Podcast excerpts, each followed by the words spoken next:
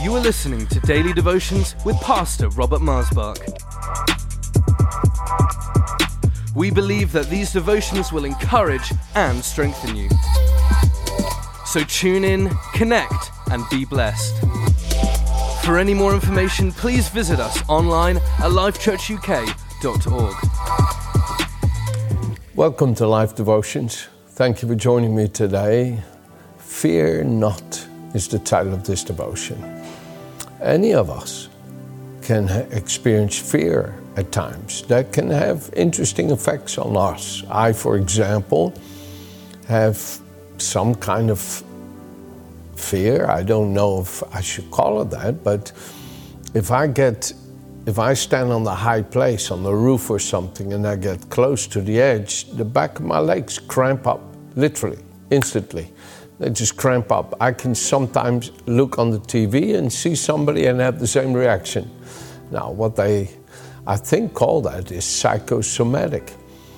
And that is as real as can be. I mean, my muscles literally cramp up and make me pull back, which is quite a strange sensation when I'm watching on the film, seeing somebody on the edge, and I can feel that.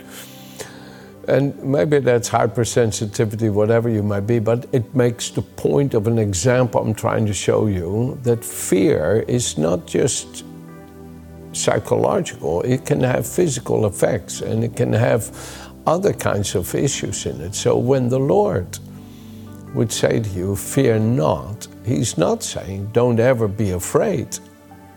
But he is saying, here is the answer how to deal with your fears.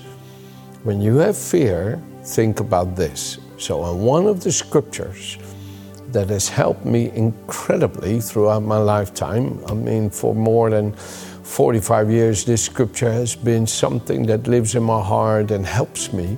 And I pray it, I meditate on it, I reread it again, because there's something about seeing and reading it out loud when it's written that has an effect on us, because it is alive, it's powerful, the Word of God. It's Isaiah chapter 41, verse 10. It says, fear not, for I am with you. Be not dismayed. I am your God. I will strengthen you. Yes, I will help you. I will uphold you with my righteous right hand. Oh, how that scripture has helped me, because fear is something that can come completely as a surprise, uninvited, unexpected, and suddenly it can fall upon you. It talks about that in the Bible someplace, that fear fell upon them. What do you do when you have fear? When you have fear, somebody's going to not be fair to you, somebody's going to deceive you, somebody's going to leave you. When you have fear that you're going to get in trouble over something, what do you do? Father, I thank you that you're always with me. No, Lord, I'm not giving in to this dismay, because you are God. You are in charge. You're Almighty God.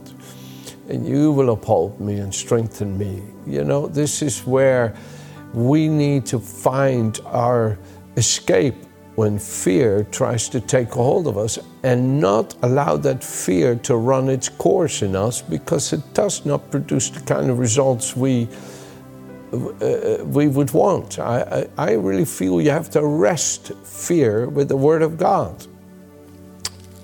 Look at what David says in one of the Psalms that I also love deeply. I mean, this whole kind of how should I say, a cycle of Psalms here, Psalm 50, Psalm 51, Psalm 51, 52, 53, 54, 5, 57. Oof. Oh, I love the first two verses of Psalm 57. But I want to go with you to Psalm 56, please. And this is a Psalm of David when the Philistines have captured him in Gath. Be merciful. Psalm 56, verse 1. Be merciful to me, O God, for man would swallow me up. Fighting all day, he oppresses me.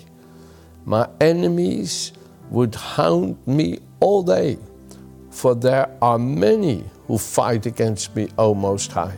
Be merciful to me, O God, for men would swallow me up. Lord, they're trying to completely destroy me. Lord, be merciful.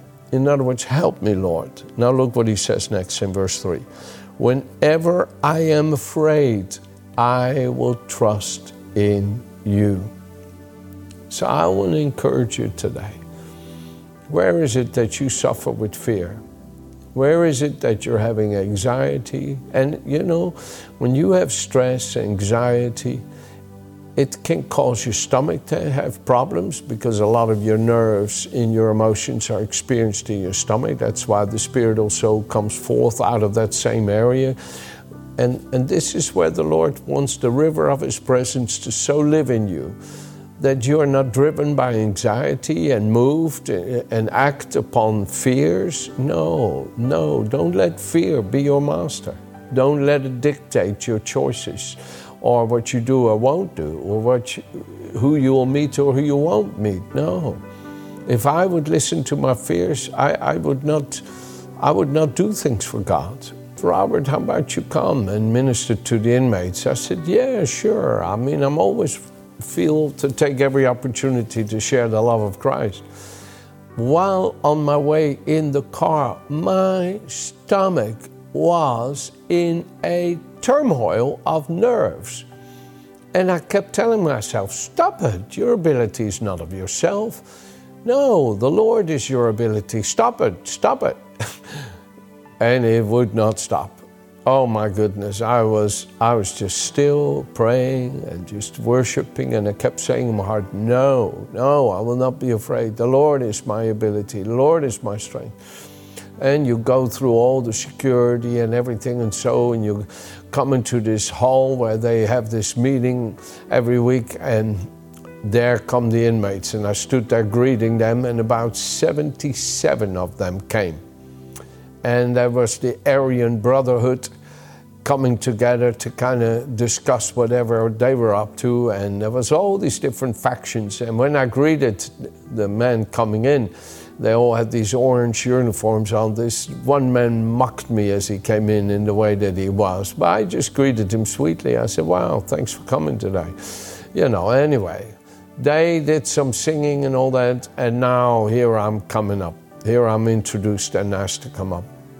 That same anxiety, fear, my stomach was exploding. But I've learned if I listen to it, I will not trust God and obey Him. When I am afraid, David says, I will trust in you. You know, sometimes the only way that you can keep fear from taking over, that you insist on trusting the Lord. Because the moment I got up, Jesus showed up in such power that not one prisoner moved, said a word, or did anything. And 34 of them came forward for the invitation to give their lives to Christ and to receive prayer.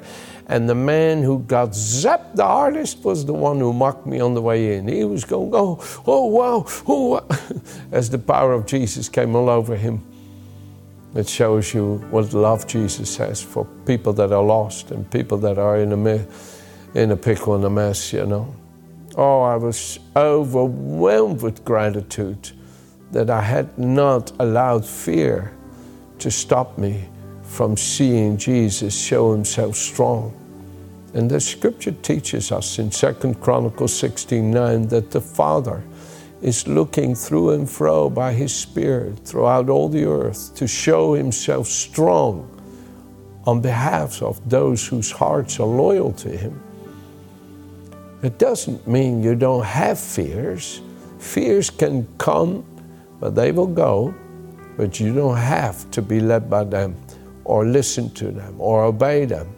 No, when I am afraid, I will trust in you. In God, I will praise His word. Psalm 56, verse 4. In God, I put my trust. I will not fear. What can flesh do to me? I will not fear. Oh, hallelujah. And he goes on in this incredible psalm. He says, when I cry out to you, Then my enemies will turn back. This I know because God is for me. In God I praise His word. In the Lord I will praise His word. In God I have put my trust. I will not be afraid. What can man do to me? Oh my goodness, when this shield of trust, faith is like a shield, the Bible says. Trust is like a shield by which you can quench, put to naught, stop from any effect on you the fiery darts of the wicked one. And many of the fiery darts of the wicked one have fear as one of their greatest tormentors. You know, fear causes torment. And if you allow fear to go unchecked, unresisted, and unheld back, it can cause depression, it says in the book of Proverbs. And I think depression is like a prison of loneliness, and it's so hard to get out of it. You can, like Paul and Silas in Acts chapter 16 or Acts 19, one of those two. They were there in prison in the city of Philippi bleeding because they had been whipped mercilessly. And they were in stocks and in chains. You know, and they could have been sitting there and go, oh, I don't know if I should have come here, and maybe we're in the wrong place, and how can this happen to us? And, you know, they could have been moaning, complaining, inviting torment and fear. They did the opposite. They were singing hymns to the Lord, and all the prisoners were listening to them. And they were worshiping and singing, and the anointing of the presence of Jesus filled that place, and there was an earthquake, and every stock came loose, and every chain broke loose, and the doors swung open, and they could have run out to freedom. They could have. You see, some people are always looking to get out, but God says, I want to show myself in the midst of all these things, because Paul and Silas didn't run out. They stayed. And when the prison keeper woke up and realized all the prison doors were open, thinking that the prisoners had escaped, he pulled his sword to take his own life. And Paul cried out to him, do not harm yourself. We are all here. You know, sometimes fear is trying to drive you out of the place that God's given you, out of the relationship that God's entrusted to you, out of the ministry that God has given you. Or, you know, I was talking to this one pastor. He said, Pastor Robert, the Lord sent me to this city. He said, for 6 years, absolutely nothing we tried succeeded. Everything failed, nothing succeeded. Nothing happened. And I thought, okay, it's over. So I closed the church. I thought, okay, it's over. I closed the church, and the Lord spoke to me and said, no, don't close the church. So I reopened the church, and it began to grow. He said, Pastor Robert, I know that I know this is not a work of man. This is a work of God. You see, all of us can go through times when it seems like there's no change, no progress, no increase. My father and mother started one of their many churches in the city of Gouda, where I was born in the Netherlands. And my father had obtained a little garage with a room above it. Mom and Dad lived in that room and started the church in the garage below. And for 7 years, it just wouldn't grow. My mother said to my father, John, this is 1959, 1960 or so. I was born in 1960. And my mother said to my father after 7 years, John, perhaps the Lord would have us also go somewhere else. In other words, you know, shake the dust off your feet and move on when you're not received. And my father said to her, well, Willie, let's give the Lord a chance. You know, in other words, we've only been here 7 years. And one of the largest congregations of a Christian church was entrusted to my father and my mother as they persevered. And you see, God would have you persevere in faith and not let fears drive you out of your promise and out of all that He has predestined you to. So let me close with you from another one of my favorite psalms. And I know some of these psalms you hear me share more than once, but they always are alive, even if you've heard me share it again. This is Psalm 34. I will bless the Lord at all times. Oh, I tell you, even through your tears, you can sit before the Lord and say, Lord, I know that I am in your will. I don't understand all this, but one thing I know is that you love me, and I will bless you. I will praise you and trust you, Lord, in the middle of all of this. That is such an important character to develop, that you're not just somebody who can only be bright when the natural sun is shining, but that you can be bright even when you're in the midst of darkness and dismay.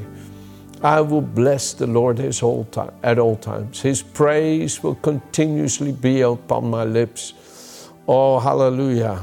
My soul makes its boast in the Lord. The humble shall hear of it and be glad. Oh, magnify the Lord with me, and let us exalt his name together. You know, we need to be an inspiration to others around us, to be optimistic, to be positive when things aren't going well. I sought the Lord. He heard me, delivered me from all my fears.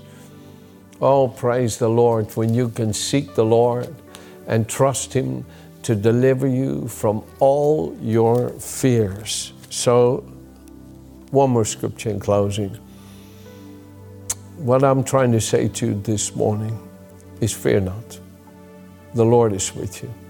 Don't be dismayed. He is God. He will strengthen you. He will help you. He will uphold you with his righteous right hand. Isaiah 41 verse 10. And he says, for he, God himself has said, I will not in any way fail you, nor give you up, nor leave you without support. I will not in any degree leave you helpless, nor forsake you, nor let you down, nor relax my hold on you, assuredly not. So, take comfort, be encouraged, and confidently and boldly say, the Lord is my helper. I will not be seized with alarm. I will not fear or dread or be terrified. What can any man do to me? I will not be afraid. No. Come on. You know, I'm just reminded as I say this, how Paul was going to the church of Corinth. You know, he was going to the city of Corinth to preach. And when he went there, he said, you read it in 1 Corinthians, he said, I was trembling with fear.